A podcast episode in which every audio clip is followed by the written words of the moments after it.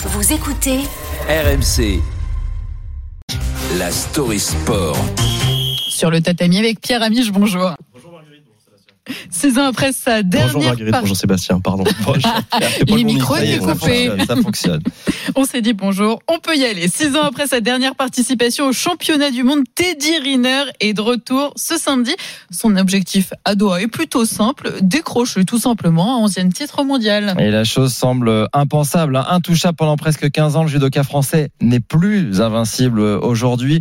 Et une victoire au Qatar serait probablement l'un des plus grands exploits du, du judo mondial. C'est ça, Pierre Amiche? Eh oui, la nature déteste le vide et depuis six ans, il a fallu combler celui laissé par le géant français, recordman du nombre de titres mondiaux.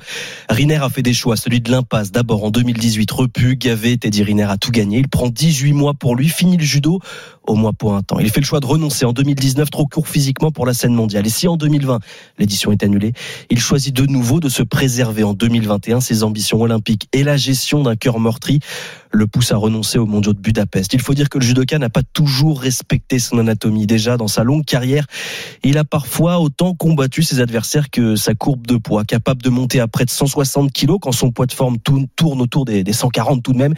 Il maltraite son corps et après 15 ans, il couine de partout, un plexus qui tire, un coude qui grince, une opération de l'épaule, du dos, des adducteurs et finalement un genou qui lâche en février 2021 dans le plus grand secret. Il va soigner une déchirure d'un ligament croisé du genou, deux mois de repos forcé qui perturbe sa préparation olympique. Enfin, en 2022, blessé à la cheville, il renonce à nouveau au championnat du monde.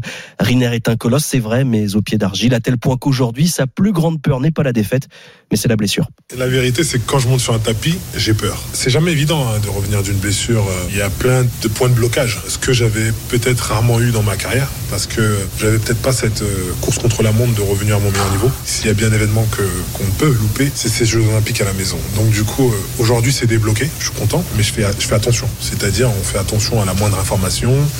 On fait pas mal de prévention et, surtout, on continue à écouter le corps. Si son corps, justement, l'a parfois trahi, côté tatami aussi, Riner va connaître les premiers problèmes de sa carrière. Il y aura deux époques, celle avant 2020, l'invincible Teddy qui écrase tout et tout le monde, qui reste invaincu pendant 9 ans, 4 mois, 27 jours, 154 victoires consécutives, et celui d'après 2021, le ruineur battu, battu au Grand Slam de Paris par Kakoro Kagaura, battu au championnat de France par équipe, hein, par euh, Joseph Terek, terrassé aux Jeux Olympiques par le numéro 1 mondial Tamerlan Bachaev.